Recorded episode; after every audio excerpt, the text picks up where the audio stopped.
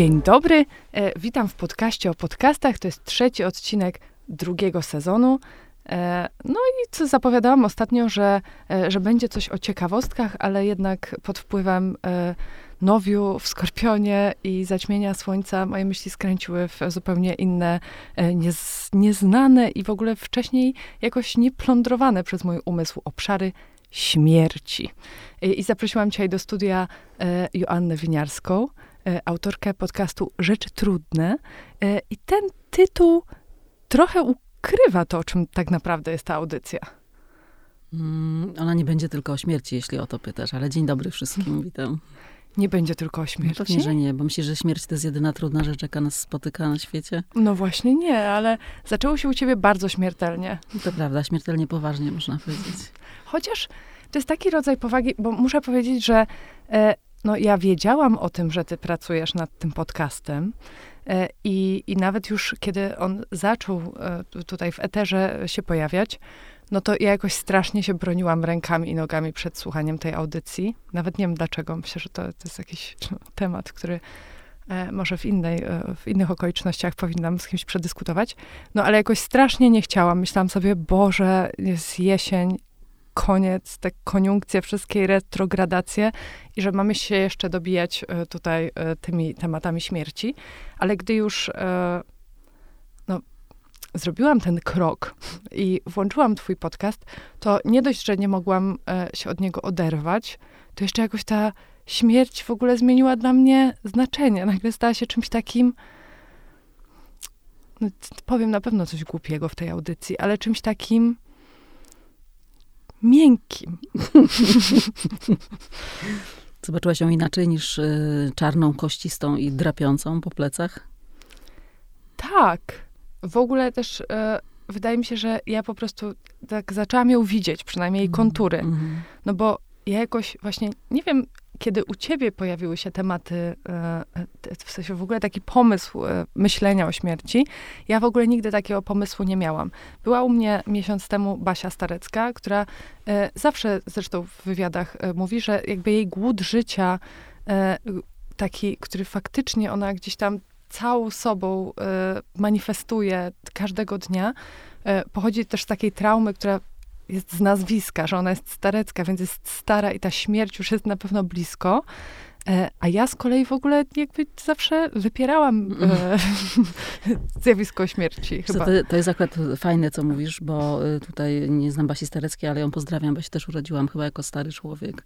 Coś takiego jest, że już idąc do przedszkola się martwiłam, że będę zaraz musiała zdawać maturę, więc może to w głowie to życie szybciej biegnie u takich osób, ale to jest oczywiście y, żart. Ale tak jak powiedziałaś, że nie miałaś ochoty się zbliżać do tego tematu, to cię pocieszę, że nie jesteś jedyna, w zasadzie to jesteś w większości, bo ludzie w ogóle nie chcą o tym mówić, ani o tym słuchać, bo, no bo generalnie ten, ten, ten temat jest taki y, drażniący.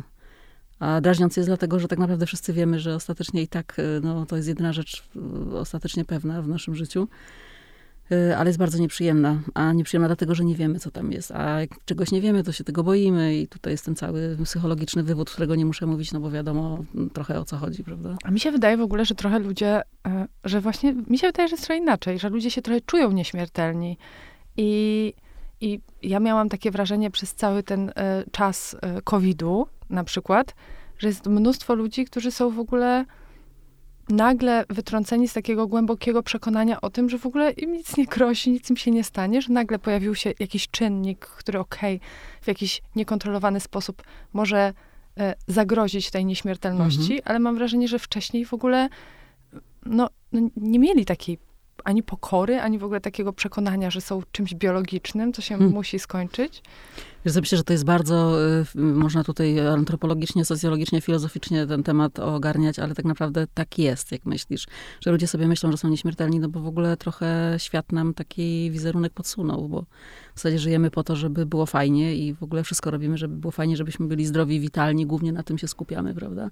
Żeby nasze ciała się miały świetnie, bo chodzimy na fitnessy, żeby były dobrze ubrane i żebyśmy fajnie sobie jedli, mieli super przyjaciół i ekstra scenerię, żeby się pokazywać na Instagramie, a śmierć rzeczywiście jest takim tematem tabu i może dlatego ja też się do niego przyczepiłam, bo ja w ogóle mnie bardzo tabu denerwują. Mnie denerwuje, jak coś o czymś ludzie nie chcą rozmawiać. Bo zawsze mi się wydaje, że to, że to jest pułapka. Jak o czymś nie gadamy, nie gadamy, to nie znaczy, że tego nie ma. No akurat to jest, prawda? I tak jak mówisz, w covid to się pojawiło w, zewsząd w sposób totalnie niekontrolowany. Więc to poczucie braku kontroli plus no, zburzenie tego świata, takiego wyobrażenia, że w ogóle to nas nie dotyczy. Na pewno jeszcze nas to nie dotyczy. A no dotyczy, ej. No, no znaczy to nie znaczy, że wiesz, że teraz mamy się zamartwiać i codziennie o tym myśleć. To są w ogóle różne takie techniki też, że, że jak o tym czasami myślimy, to podobno nam się żyje lepiej. Tak wszyscy mówią, którzy się na tym znają. Wiesz, mistrzowie zen i tak dalej. Mistrzowie zen. E, kocham.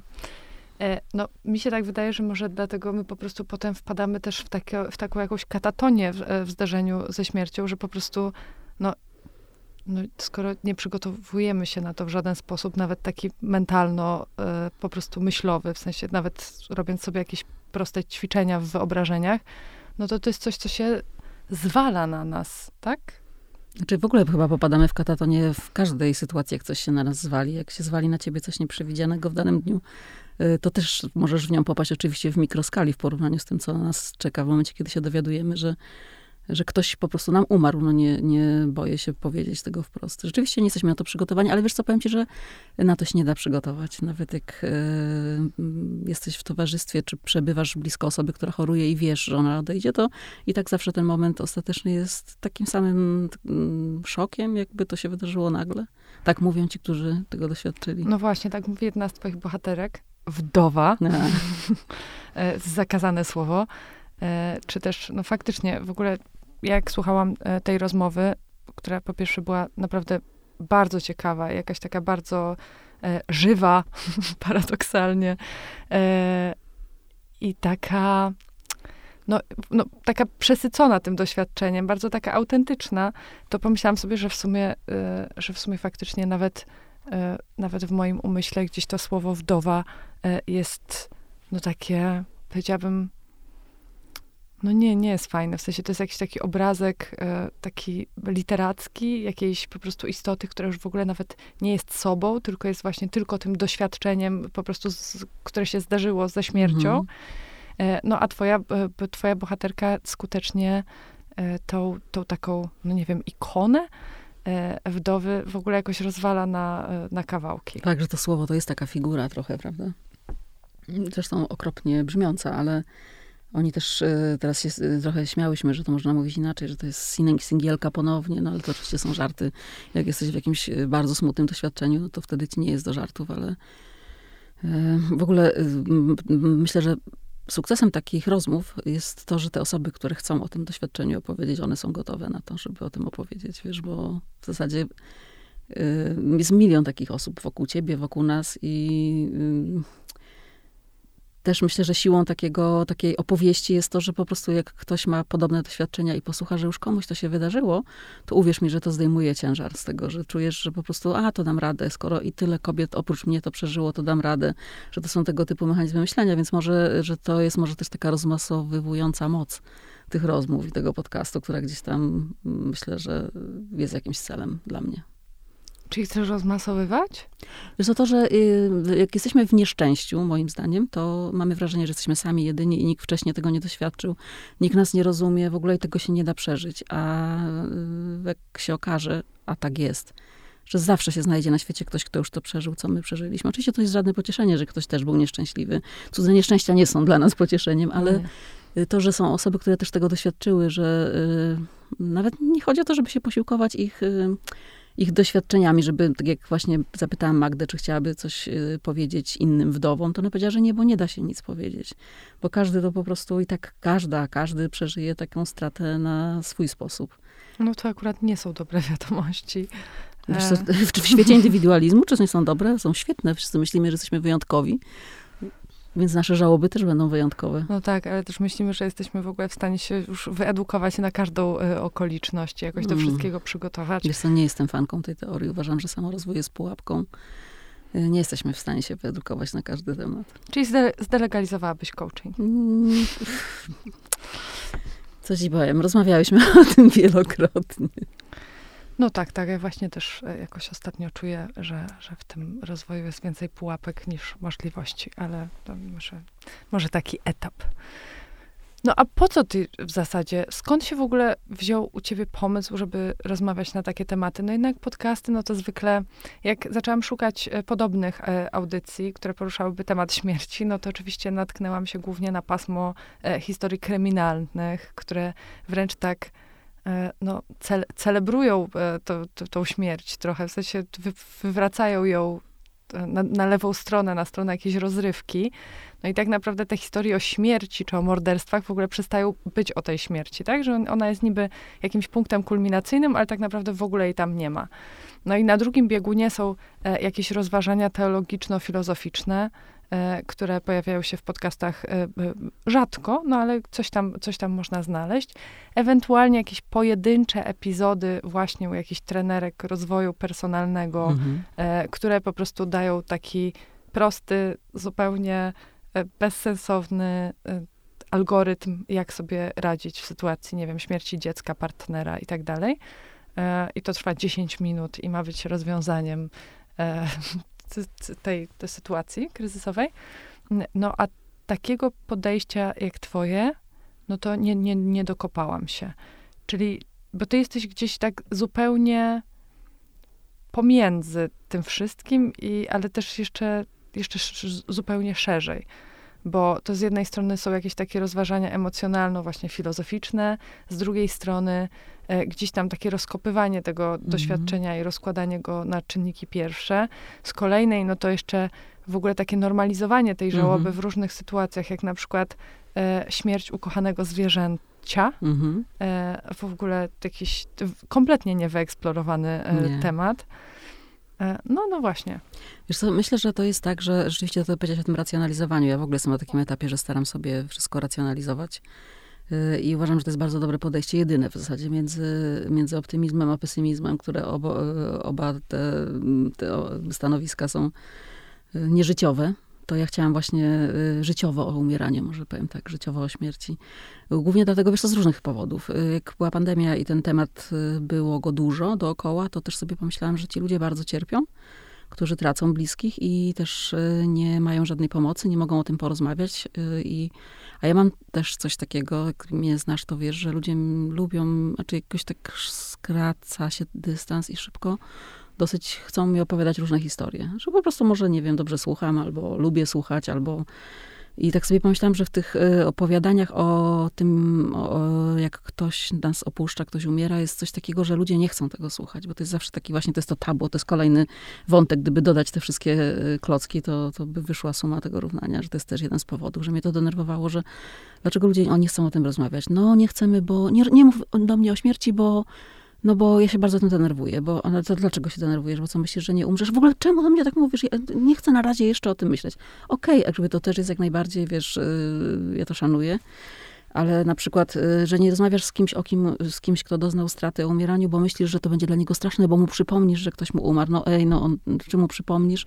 Myślisz, że on już zapomniał, że ktoś tam bliski od niego odszedł. Ludzie chcą po prostu, może nie wszyscy, ale niektórzy chcą o tym rozmawiać, więc to sobie pomyślałam, że jak na y, przykładach tych żywych rozmów i tych prawdziwych emocji, ja też trochę o tym myślałam, też w wielu życiowych sytuacjach się znalazłam, gdzie ta śmierć gdzieś tam krążyła dookoła. Czy mam to szczęście, że nie straciłam nikogo bliskiego w ostatnim czasie i te osoby, które straciłam, ważne dla mnie, to wszystko się odbyło w jakiś taki sposób, e, w naturalnym porządku rzeczy, tak powiem, że to byli moi dziadkowie, którzy umarli w, w szczęśliwych okolicznościach, czyli w takim dawnym stylu, w otoczeni bliskimi, otoczeni, otoczeni dziećmi, wnukami, jacyś pogodzeni z życiem. To wszystko mi się wydawało takie, hej, tak powinno być, że powinniśmy być przy nich wtedy, przecież, no, wiesz, i, i zapętliłam się teraz, ale te wszystkie rzeczy, gdyby je dodać, to, że chciałam po prostu opowiedzieć historie, które sama usłyszałam, że też bardzo mnie ciekawi, co naprawdę ludzie przeżywają w takich sytuacjach, bo mam przyjaciela, z którym też rozmawiałam, który jest chirurgiem i ja nigdy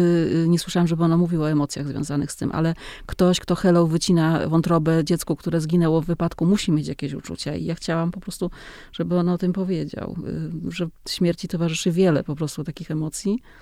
My o tym nie gadamy, no bo znaczy to jest trochę smutne i w sumie no, może do niczego nie prowadzi, a może właśnie do czegoś prowadzi, do, do takiej racjonalizacji.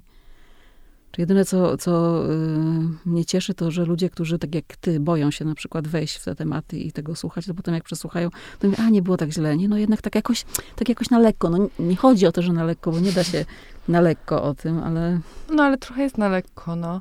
Też e, pewnie to jest jakaś taka kwestia no, sensoryczna, że tak powiem, że ty, już nawet ty swoim takim tym ciepłym, niewzruszonym, e, otulającym e, głosem i takim podejściem, które no właśnie nie wpada w żadną skrajność, ani po prostu w żadną, ani rozpacz, ani, e, ani w egzaltację, tylko gdzieś tam po prostu jesteś zawsze na takim, na tym takim levelu, który, który ja bardzo lubię, czyli gdzieś zupełnie po środku, że rytm emocji wokół czegoś, co kojarzy się jako druzgocące, mhm. jest jednak taką ciągłą.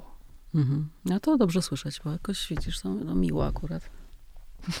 Nie muszę, nie wiedziałaś. Nie, wiesz, to, to, to że, że mam kojący głos, to wiedziałam, ale to, że udało mi się wypracować jakiś ten taki racjonalizujący złoty środek w mówieniu o tym, to mnie cieszy, bo jak sama wiesz, ja też wpadam dosyć łatwo w skrajne emocje.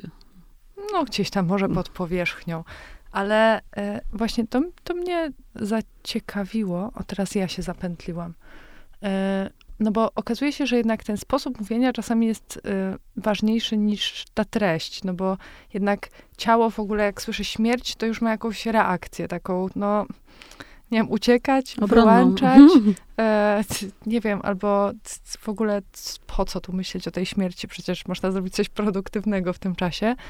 E, no a, a ta właśnie ta, ta taka często deprecjonowana część, e, no ta, ta zmysłowa właśnie, e, gdzieś tam pozwala uwierzyć, że faktycznie o tej śmierci sobie można słuchać podczas szorowania fug w łazience, albo podczas spaceru z psem, albo, no nie wiem, w ogóle w każdych okolicznościach, że faktycznie no, to, to usłyszeć, jak dwie osoby rozmawiają w jakiś taki no nie neutralny, ale taki jednak normalny sposób o śmierci, e, a, a, jest się jednocześnie, jest się takim jednak zewnętrznym obserwatorem tej sytuacji, też nie trzeba tam jakichś swoich emocji wywalać i tak dalej, e, no to pozwala jakoś tak bezpiecznie w ogóle wejść w świat e, tego umierania.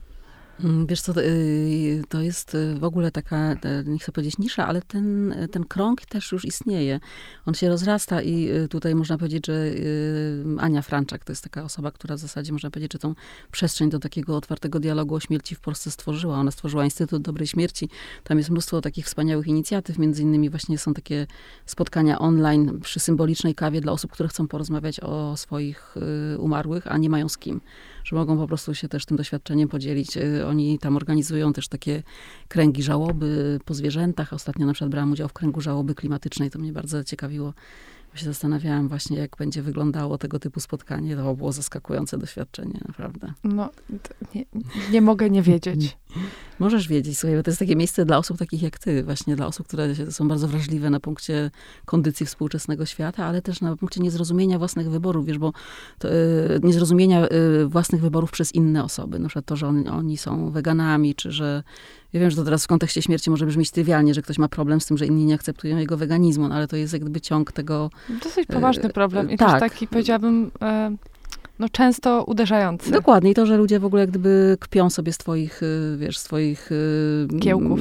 Kiełków, z twoich problemów, swojego tego, że ty się martwisz naprawdę, że świat pewnego dnia wstanie, że jego nie będzie i że wybuchnie i że ty przeżywasz prawdziwe Y, emocje związane ze stratą tego, że coś się kończy, że coś odchodzi i te właśnie te straty, małe mikrostraty, większe straty, średnie straty, wielkie, to wszystko się składa na obraz żałoby, no bo żałoba to dla nas też y, w naszym jakimś takim tradycyjnym sposobie myślenia to jest właśnie wdowa w, wiesz, w czarnej walce na głowie, ale nie, no żałoba to jest po prostu uczucie, które mamy po stracie czegoś, co było dla nas ważne. I to dla niektórych osób może być na przykład, też o tym rozmawiałam z Adą Bader, taką psią behawiorystką, że to może być żałoba po zwierzęciu. Dla, w dzisiejszych czasach dla niektórych osób zwierzę jest ważniejsze niż y, dalsi członkowie rodziny. Patrzę na ciebie, bo ja akurat zwierzaka nie mam, no ale wiem, że ty masz. I, i y, wiesz, to, to też jest taki problem, że ludzie tego nie rozumieją, że ktoś chce wziąć na przykład dzień wolnego po tym, jak stracił ukochanego zwierzaka. Ja wiem, w naszych środowiskach pracy to może jest to może nie jest takim szokiem czy problemem, ale uwierz mi, że jest mnóstwo takich, że ludzie po prostu się pukają w czoło, że Boże, no piesek jej umarł, a ona w ogóle do pracy nie chce przyjść z tego powodu. Ja nawet nie chcę myśleć no. tutaj. E, bo to są jakieś... Ten kaliber strat jest ogromny. Po prostu to jest pełne spektrum. Kto się pojawia na kręgu e, żałoby klimatyczne. Świetne osoby, słuchaj. Młode dziewczyny i, i starsze panie. Nie było żadnego faceta, ale te osoby, które były, były wspaniałe. I powiem ci, że 25-letnia Y, studentka y, szkoły artystycznej w Łodzi miała w sobie tyle zapału, że w ogóle cały świat da się zmienić, że my po prostu żeśmy w pewnym momencie się poczuły zawstydzone tym, że mamy w sobie tyle defetyzmu, że już myślimy, że Boże, nic się nie da, w ogóle odławiają ryby, oszukują nas y, i w ogóle świat za chwilę wspłonie albo wybuchnie. A ona ja nie, trzeba spokojnie, codziennie dwie osoby przekonać do czegoś tam. Nawet jak nie zostaną dzisiaj weganami, to może za pięć lat zagłosują na to, na kogoś innego, wiesz. I tak sobie myślałam, że to jest moc. No dobra, tego defetyzmu też trochę potrzeba. Trzeba jakoś okiełznać ten e, chory entuzjazm.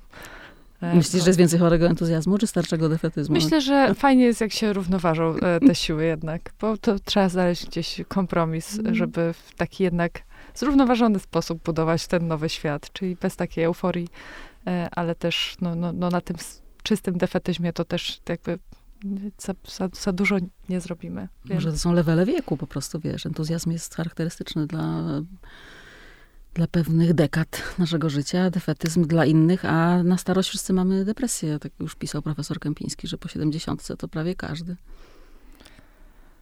No nie wiem, nie wiem. Mam wrażenie, że teraz to się trochę może e, wymyka tym wcześniej e, jakimś opracowanym zasadom, że, że depresja nie jest chyba już niczym związanym z wiekiem jednak. Że często teraz, no tym bardziej, że jak spojrzymy na młodzież, która już się rodzi w jakimś kryzysie i tak naprawdę w tym czasie, który powinien być taką beztroską euforią, już się musi martwić o to, czy nie wiem, będzie miało planetę, po której mm -hmm. będzie mogło sobie hasać za 10 czy 20 lat, no bo tak naprawdę no, no, to, no to, już, to już nawet nie są dekady, tak? To już są lata pojedyncze. Wiesz, no to jest to, co my przeżywamy już też rodzaj żałoby po tym, co było w czasach naszego dzieciństwa. Już tego nie ma i nie będzie, tak?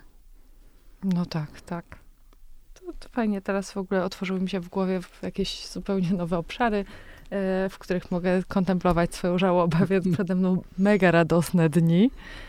E, no dobrze, no ale mówisz, że chcesz rozwijać swój podcast e, poza kierunki śmiertelne, chociaż może za wcześnie wychodzę z tej śmierci, no bo wiem, że ty też jesteś towarzyszką w żałobie. Wiesz co, to, y, no, jakby jest to kwestia semantyki. To, ta terminologia w zasadzie w Polsce nie można tak mówić y, oficjalnie, bo to jest zawód. Tylko, że jeszcze w Polsce nie można uzyskać certyfikatu do wykonywania tego zawodu, tylko w Niemczech najbliżej, więc y, gdyby patrzeć na to formalnie, to raczej y, no, rzeczywiście y, przeżyło, przeszłam takie szkolenia dla osób wspierających osoby w żałobie. Więc jak nazywał, tak nazywał, ale no, bardzo ogólnie rzecz biorąc można powiedzieć, że to jest dokładnie jak gdyby ten rodzaj pomocy. To jest taki to jest coś takiego, y, trudno powiedzieć, wiesz co, to jest osoba, która w zasadzie y, może być twoim przyjacielem, ale nie jest jeszcze terapeutą, czy nie jest psychologiem, ale ona jak jest z tobą w czasie przeżywania tej żałoby, to ma kilka funkcji, że może przede wszystkim objaśnić tobie jako osobie, która doznała straty, y, czego możesz doświadczać i lub znormalizować znowu, że to, co czujesz, jest normalne, bo to jest, wiesz co, bardzo ważne. Bardzo często te obrazy żałoby są tak totalnie różne są osoby oczywiście, tak jak myślimy, że się zapadają w sobie, że w ogóle nie ma z nimi kontaktu, że są smutne, że przeżywają jakieś załamanie, ale to może być zupełnie w drugą stronę, to może być hiperaktywność, to może być w ogóle, wiesz, e, euforia seksualna, to może być rzucenie się w sport po prostu, albo udawanie, czy takie wypieranie, że nic się nie stało, że w ogóle jest jeszcze lepiej niż było. Że i, jeżeli masz przy sobie kogoś takiego, kto ci powie, to wszystko, co przechodzisz, jest ok, ale też taka osoba potrafi zobaczyć, w którym momencie nie jest ok, bo też żałoby można sklasyfikować, jednak i tutaj jest też całe mm, podłoże naukowe i merytoryczne, żeby nie było, że tak sobie tylko żonglujemy jakimiś hasłami, że to jest takie, wiesz, e, nic nieznaczące, że nawet ostatnio się pojawiła taka książka w Polsce, po raz pierwszy tłumaczona, Poradnictwo i terapia w żałobie Williama Wardena i tam w ogóle są te wszystkie faktory żałoby opisane, kiedy możemy zauważyć, że ona jest nieutrudniona, czyli taka jak gdyby naturalna, jak powinna wyglądać. A kiedy ona jest utrudniona? Kiedy jest utrudniona, no to już też e, taki towarzysz w żałobie wie, że należałoby przynajmniej zasugerować albo skierować tą osobę po pomoc fachową. Czyli albo do terapeuty, albo do psychologa, albo do psychiatry, albo do wszystkich naraz, w zależności od tego, jakiej sytuacji ta osoba doświadczyła. No bo wiemy też, że y, tak jak wspominałam na początku, że te historie z odejściami bliskich osób mogą być różne. To mogą być naprawdę takie wyczekiwane, spokojne śmierci w rodzinie, ale to mogą być śmierci, nie wiem, y, samobójcze, to mogą być wypadki, to mogą być katastrofy. Teraz jest wojna, prawda, gdzie tracimy więcej niż jedną osobę w krótkim czasie, albo tych strat możemy na przestrzeni roku doznać jakichś większych. To też wszystko zależy od tego, w jakim ta osoba jest w momencie życia. No bo jeżeli straciła kogoś, a w dodatku jeszcze na przykład opuścił ją ktoś bliski i żyjący, albo jest w ciąży, albo jest chora, wiesz, no to dużo się tutaj tych rzeczy nakłada. No i jak, jak to działa? W jakim w ogóle, jak...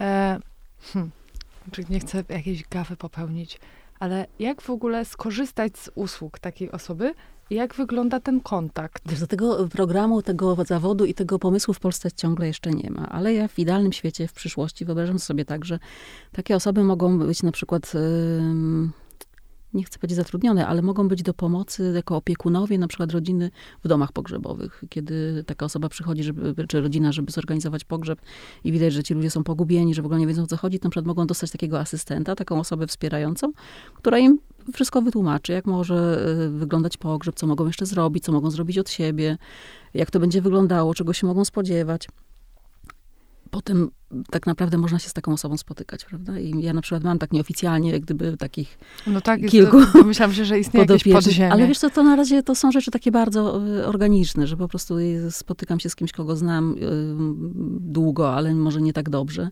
I to jest osoba, która jakiejś straty w ostatnim czasie doznała i po prostu to samo wychodzi w rozmowie, że ona zaczyna na przykład mówić, że, że straciła mamę w covid i że to było dla niej takie straszne, że że nie mogła się z nią pożegnać, bo mama była w szpitalu. No i ja wtedy zadaję pytanie, ale czy ty w ogóle chcesz ze mną o tym pogadać? Chcesz mi opowiedzieć? Bo ja chętnie posłucham. I to jest słowo, które w ogóle otwiera klucz. I ta osoba wtedy mówi, serio? Ale ty serio chcesz o tym słuchać? A to tym w ogóle, ale w ogóle naprawdę mogę ci powiedzieć? Bo wiesz sobie, ja nikomu o tym nie mówiłam, ale, ale bym chciała na przykład pogadać. To jest po prostu zwykła rozmowa, no, wielkie mi tam, wiesz, poradnictwo czy, czy towarzyszenie. I czasami się okazuje, że to że to dużo zmienia, że jak możesz powiedzieć, to ci jest łatwiej. No wiadomo, że słowa też uwalniają z nas jakieś rzeczy, tak? No ja w ogóle uważam, że od wszystkiego powinni być towarzysze i asystenci, Wiesz, których tak. można... Wiesz co, no generalnie w świecie też jakimś takim jeszcze preidealnym, no to potem mamy rodzinę i przyjaciół, tak? No bo wiesz, no jak, jak jesteśmy w tych rodzinach, w tych kręgach, antropologicznie to jest przecież udowodnione, że jak ktoś tracił bliskiego, no to przecież e, wspólnota się nim opiekowała. Na jakiś czas go odsuwała od obowiązków, sadzała go z boku, że nie musiał nic robić, nie musiał tam chodzić po wodę, rąbać drzewa i opiekować się dziećmi, tylko sobie siedzieć i się smucić. I on z czasem w tej opiece, w tym takim ciepłym kokonie, sam wiedział, że już mu się nie chce siedzieć, tak, że już wstanie i pójdzie do tych ludzi. Ale miał tą taką przestrzeń i to przyzwolenie, że teraz jest taki czas dla ciebie, że nic nie musisz robić, tak. Teraz nie wszyscy... mamy raczej takich przestrzeni. tak, nie mamy. A w takiej wspólnocie wszyscy byli towarzyszami w żałobie tej osoby, bo ją po prostu jakoś zaopiekowywali. Fajnie, że musimy teraz w jakiś taki e, korporacyjny sposób odbudowywać e, takie proste, organiczne struktury, które z, gdzieś tam sami zmiotliśmy z powierzchni ziemi. Śmiesznie działa świat. To chciałam powiedzieć. No dobrze, ale wyjdźmy już ze śmierci, bo ja już e, czuję, jak ciemno mi się robi przed oczami. Może dlatego, że to studio jest całe na czarno, wiesz? Może tak, bo siedzimy tutaj w takiej e, trumience, jak to powiedziała e, Asia. E, no a ja też, e, że tak powiem, trochę śmierć mi e, mrugnęła okiem w twarz, kiedy jechałam tutaj do studia, więc totalnie jestem w ogóle cała w tym nastroju. E, ale no, jakie inne trudne tematy pojawią się w rzeczach trudnych? Mm, wiesz co, jestem na, y, w takim na razie w fazie radosnego kontemplowania tego, co jeszcze do mnie przyjdzie. Y, I w ogóle początkowo myślałam, że to będzie podcast o stratach wszelkiego rodzaju, no bo straty doznajemy codziennie, każdy z nas ich doznaje i tak naprawdę to jest chyba kwintesencja życia. Bo częściej coś tracimy niż coś dostajemy, tak myślę. No jak nie zdrowie, to miłość, to urodę, wiesz. No gdyby gdzieś nie dotknąć, to jakaś strata się pojawia. Ktoś stracił dobre imię, ktoś stracił cały majątek, ktoś stracił y, poczucie, że jest dla kogoś ważny, ktoś stracił y, kontrolę nad sobą, więc gdyby tutaj jest dużo rzeczy. Mam w planach taki też cykl cały o nałogach, bo to jest y, jakaś też rzecz mocna i bardzo obecna w naszym krajobrazie ostatnio, mam wrażenie. No powiedz więcej, powiedz więcej. Widzę tam. Widzę, że mm. jeszcze coś ukrywasz. Wiesz co, no na przykład y, ostatnio rozmawiałam z jedną z pań terapeutek, która mi powiedziała, że w ogóle seksoholizm nie istnieje, nie wiem, czy wiedzieliście. I ja wtedy, moje dziennikarskie oko mówi, jak to nie istnieje? Przecież musisz mi o tym koniecznie opowiedzieć. Wiesz, to tak a propos nałogów, więc już tutaj się krystalizują różne tematy. A propos te, też y, muszę powiedzieć, że bardzo mnie to zbudowało, jak mój pan terapeuta y, zapytał mnie, czy może mój podcast wysyłać swoim pacjentom, którzy się boją śmierci, jako taki U, remedium lecznicze. Ale komplement. No i sobie pomyślałam, no to jednak warto to robić, bo śmiałam się ostatnio z moją znajomą, że ten projekt jest na tyle trudny, że na pewno zmonetyzowanie go, używając tego jakże pięknego i, i okrutnego zarazem określenia, będzie trudne, a ona wtedy powiedziała, nie martw się, za to jest bardzo prestiżowy. No nie wiem, wydaje mi się, że e, to, co jest niszowe, e, z natury daje się monetyzować, więc tutaj bym e, jakoś nie, no nie traciła nadziei w tym obszarze. No może to też, skoro skoro już masz sukcesy i jest to podcast rekomendowany przez terapeutów, no to, no to może jakiś patronite chociaż na, na początek. Wiesz co, jak tylko się zorientuję, jak to się robi, ale ja to jestem z tego pokolenia, że mam cały czas wrażenie, że technologia to jest, y, wstydzę się to powiedzieć, ale że to jest coś, co do mojej dekadenckiej osobowości nie przystaje, że po prostu... Myślę, to nie jest kwestia wieku w ogóle. Że to jest po prostu uwłaczające i że się nie będę zajmować, więc jak gdyby muszę to przepracować najpierw, bo bez tego się nie da w takiej branży podziałać. No rozumiem, rozumiem. No i jestem podekscytowana trochę tym, co, co dalej przyniosą te twoje rozmowy, no bo e, czy, to, czy to dalej będą rozmowy? Bo masz też na koncie takie odcinki solowe, w których trochę się tam, e, no, odsłaniasz. Mhm, wiesz co, y, myślę, że to będzie, y, że ta formuła też będzie się wykuwała na bieżąco, ale wolałabym za, zachować obie, oba te formaty, bo też, mm. wiesz co, myślę, że rozmowa jest świetna, ale też jak się jest samemu, to jest większe wyzwanie. No bo rozmowa ma taką energię, że w zasadzie trochę się sama toczy gdzieś tam pod spodem, jak masz dobrego rozmówcę. I, i też odpowiedzialność jest 50 na 50, a no samemu się trzeba bardziej napracować. Od, raczej tego określenia. No ale też jest większa kontrola. To nie jest moja najmocniejsza strona, więc, więc może tego traktuję to jako wyzwanie. Może. No dobrze, a powiedz, e, czego ty słuchasz? Czy słuchasz o śmierci, czy masz w ogóle a. zupełnie jakieś inne Wiesz, A jeszcze w ogóle wiem, no nie, bo powinniśmy jeszcze powiedzieć, że, e, że za, w ogóle za to zbliżenie się do śmierci są pewne nagrody u ciebie w podcaście. E, no bo na końcu każdego odcinka ty rekomendujesz e, słuchaczom swoim w ogóle piękną muzykę, która nastrojem e, pasuje jakoś do poruszanego tematu. No a z kolei swoich gości prosisz o rekomendacje e, książkowe. Mhm. I muszę powiedzieć, że warto czekać do końca, bo E, bo tam pojawia się naprawdę dużo takich rzeczy, których e, normalnie e, w żadnych poleceniach, selekcjach i rekomendacjach na pewno nie znajdziemy. Mm, to się cieszę, że tak mówisz. Jeśli chodzi o muzykę, to rzeczywiście czuję, że mam asa w rękawie, bo ja jestem z wykształcenia y, muzykiem po Akademii Muzycznej, więc y, trochę znam utworów, powiem tak, niepopularnych i niedostępnych dla każdego. No tak, to już I, jest y, szczyt hipsterstwa, co tam się I coś poleca. tam wygrzebuję ze, ze, z tego swe, swojej walizeczki wspomnień, tak. A z kolei książki to jest moja ogromna pasja. Ja w ogóle mogę powiedzieć, że że czytanie to jest takie coś, co ja robię fast foodowo, wiesz, że tam czytam cztery naraz, tą pożeram, drugą popijam, tą zagryzam, po prostu się napycham tymi książkami. To jest świetna dieta. Jest gdzieś, a, żebyś wiedziała. Ja jestem na zupełnie no. odwrotnej. Czasami bywa bulimiczna, bo wiesz, niektóre treści trzeba szybko zwrócić. Okej, okay, to, to, ja bym poprosiła może o taką selekcję. Tutaj takie top 10 książek do zwrócenia. E, no dobrze, wracając, w, wracając, gdzie ja byłam, a pytałam, czego ty słuchasz? No więc tutaj też muszę ci powiedzieć, że y, może nie powinnam się przyznawać, ale z drugiej strony, czemu nie? Ja nie jestem hard userką podcastową, bo jak już mam słuchać, to wolę muzyki, a doba ma, wiadomo, że tam 25 godzin, jak to mówią. Mhm. Więc no, muzyka z reguły u mnie wygrywa, ale słucham. No, słucham z przyzwoitości, z zawodowej ciekawości, wiesz, słucham tu z kolei mam tak z podcastami trochę jak na Tinderze, że, że tak do jednego razu, wiesz, dużo, że, że przewinę i tam przelecę i do widzenia, ale, ale są takie, do których wracam. Wracam, wiesz, do takich y, klasyków. No, słucham o Zmierzchu Niedźwieckiej, słucham skądinąd Stawiszyńskiego, który tutaj też jest, gdyby rozumiemy się dobrze w temacie śmierci, mhm. mam wrażenie, z panem Tomaszem, bo to była też osoba, która mi otworzyła oczy, jak y, rozmawialiśmy o śmierci kiedyś. I on mi właśnie powiedział, że on rozumie każdy rodzaj jak gdyby ludzkiej kondycji, łącznie z tym, że ludzie mają prawo popełnić samobójstwo, jeżeli nie są w stanie w ogóle funkcjonować. I ja tak sobie pomyślałam, kurczę, jak to jest możliwe z ust filozofa coś takiego usłyszeć, a potem sobie pomyślałam, że on ma dużo racji, że w zasadzie jesteśmy sami odpowiedzialni za jakieś swoje wybory. No ale to, to, to dygresja. Słucham waszych podcastów, no bo też chcę wiedzieć, hmm. co się tam dzieje na bieżąco. Hmm. Więc twojego, Agnieszki Zygmunt, Ani Jurgaś. Y, bardzo obiecujący jest podcast mojej y, przyjaciółki Angeliki Kucińskiej. Kobiety wyjaśniają świat. To się dopiero rozkręca, ale tam też dużo takiego jest y, ciekawego spojrzenia, bym powiedziała, na, na współczesny świat, w jakim jesteśmy. No ja właśnie muszę tam zanurkować. Jeszcze, jeszcze nie weszłam w tą przestrzeń, bo tak naprawdę chyba za nami dopiero pierwsze odcinki. No. Y no i tak, jak już rzeczywiście do totalnego relaksu, tak zwanego samochodowego, no to tam czasami zajrzę w podcast Jak się starzeć bez godności, no bo uwielbiam to hasło.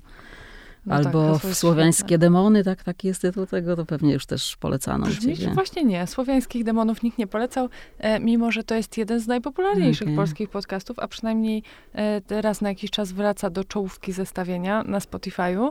E, muszę powiedzieć, że dla mnie to bardziej z kategorii takich usypiających. Tak, za kierownicą to niekoniecznie. Za kierownicą, no a ja, ja nie kieruję, e, więc tutaj nie mam tego ograniczenia. E, no ale tak, tak. A jak tak. ktoś ma dzieci, to bym bardzo polecała jeszcze taki bajkowy podcast Wojciecha Struzika. To jest pan, który się w ogóle specjalizuje w robieniu podcastów, dużo o tym mówi, a ten to jest taka, taki jego benefit po prostu, że czyta bajki dla dzieciaków. Ma bardzo fajny głos i tak sobie myślę, że to jest takie fajne, jak biznesmen, który robi duże rzeczy, jeszcze znajduje w sobie przestrzeń, żeby poczytać z dzieciom, a tam nurkuje też, powiem, y, dlatego, że jest tam też moja bajka o śmierci dla dzieci. Okej, okay, tam nie dotarłam, e, ale myślę, że bajkowa śmierć dla dzieci to już może by było... Nie, to nie ze śmierci, to jest o chłopcu, który musiał oddać chomika śmierci, ale wynegocjował, że jeszcze nie musi. O, to fajnie. Nie wszyscy mieli to szczęście. Mhm.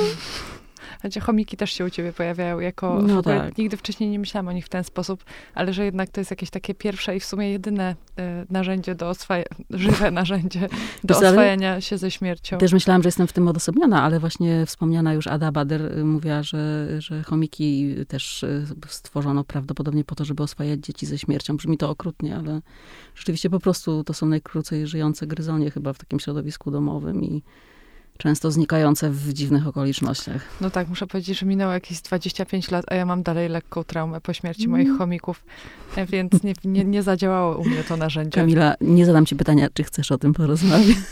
Nie, nie, nie, zdecydowanie nie chcesz słuchać tej historii. Jest naprawdę dosyć krwawa i dramatyczna. To znaczy, yy, gwoli ścisłości chcę słuchać, ale nie musi być tutaj. No dobrze, czy jeszcze byś chciała coś polecić? A może w swoim stylu, e, skoro nie podcasty, chociaż no Wypadłaś jednak trochę jako hard userka, e, muszę powiedzieć, po ilości audycji, którą tutaj tak w ogóle bez, e, bez oddechu e, wyrzucasz. No, może byś chciała polecić coś innego, może w temacie śmierci, może książkę? O Jezu, książek, książek jest też mnóstwo na ten temat, ale wiesz co, też takiej stricte o śmierci to nie. Chociaż, mhm. no nie A wiem. może inną. Nie musi być stricte, przecież śmierć jest wszędzie. Bo chciałam ci powiedzieć, że jest w ogóle, właśnie też to zauważyłam ostatnio w literaturze i nie wiem z czego to wynika, czy z czasów, w jakich żyjemy, ale że w ogóle ten wątek jest tak y, pięknie, poetycko i mocno eksploatowany w ogóle w beletrystyce, w literaturze. Właśnie jestem świeżo po lekturze takich opowiadań Szczodrość Syreny Denisa Johnsona i one są tak niezwykłe, a każde z nich gdzieś tam w podtekście ma śmierć. I dopiero jak je przeczytałam, to się zorientowałam, że ten autor już nie żyje i że w zasadzie jak je pisał, to była jego ostatnia książka, wiedział, że jest śmiertelnie chory, więc też się zastanawiam, jak to na nas wpływa. No ale bardzo wam polecam y, tą książkę i jeszcze na przykład dwie polskie, Łukasza Barysa Kości, które nosisz w kieszeni. Jaka to jest opowieść wspaniała. O dziewczynce, która y, w zasadzie całe swoje życie spędza na cmentarzu, rozmawiając z umarłymi i przyjaźniąc się z nimi. Jest świetna i jest w ogóle też bardzo zabawna momentami. Ostatnio też czytałam Urszuli Honek Białe Noce, takie mikroopowiadania i to jest znowu to samo. Tam jest wszędzie ten, ta, ta śmierć po prostu jest, ona nam siedzi na lewym ramieniu, ktoś tam powiedział, jakiś antropolog słynny, że ona cały czas jest, jak się gdzieś odwrócimy, ruszymy głową, to się pojawia. Ale nie zawsze musi być taka przerażająca. No tak, no bo my w sumie trochę jakby żyjemy z tą śmiercią cały czas, więc hmm. może trzeba ją polubić po prostu, e, jakoś tak, nie wiem, potraktować jako taką przyjazną sąsiadkę która tam raz na czas... O przyjazności to wiesz, trudno mówić, bo wy, wy, patrząc na jej intencje, że jednak chce nam coś zabrać, ale no, na sąsiadkę, która jest. No nie wiem, nie wiem. Może już jakąś za dużą euforię tutaj poczułam e, w, w, stronę e, śmierci. E, no tak, no.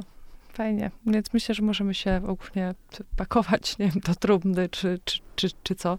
Na pewno e, ja zabiorę się za polecone przez ciebie książki, bo myślę, że w ogóle bez wahania można, e, można po nie sięgać. E, i, I sobie tak w listopadowo e, cmentarze, kości. Hmm.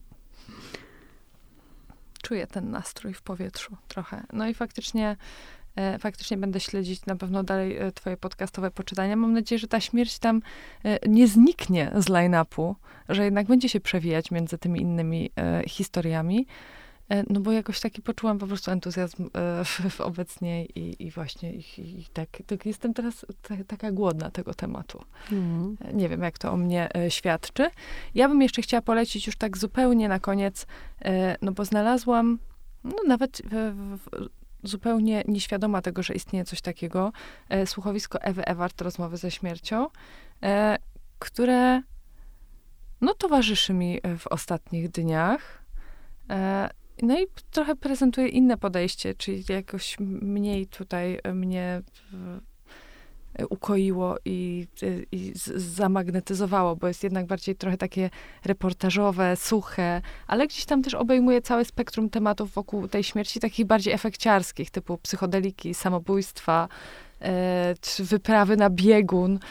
No ale na, na, pewno, na pewno warto, bo też są to gdzieś tam takie rozmowy z ekspertami, czy ludźmi, którzy by, mają jakieś doświadczenie, na przykład otarcia się o śmierć, ale to wszystko jest takie bardziej no, telewizyjne, no, więc trochę takie mniej kojące, ale też na pewno no, można się gdzieś tam e, tak zorientować w różnych e, zakamarkach e, świata śmierci i, i gdzieś tam sobie dalej je pokontemplować e, biernie najlepiej. E, tak. No i e, kończąc ten e, przydługi wywód, e, chyba e, będziemy się już żegnać. Cudownie. Bardzo Ci dziękuję. To ja Ci dziękuję. I pozdrawiam i zapraszam za dwa tygodnie na następny odcinek. E, może coś e, weselszego tym razem. Do usłyszenia.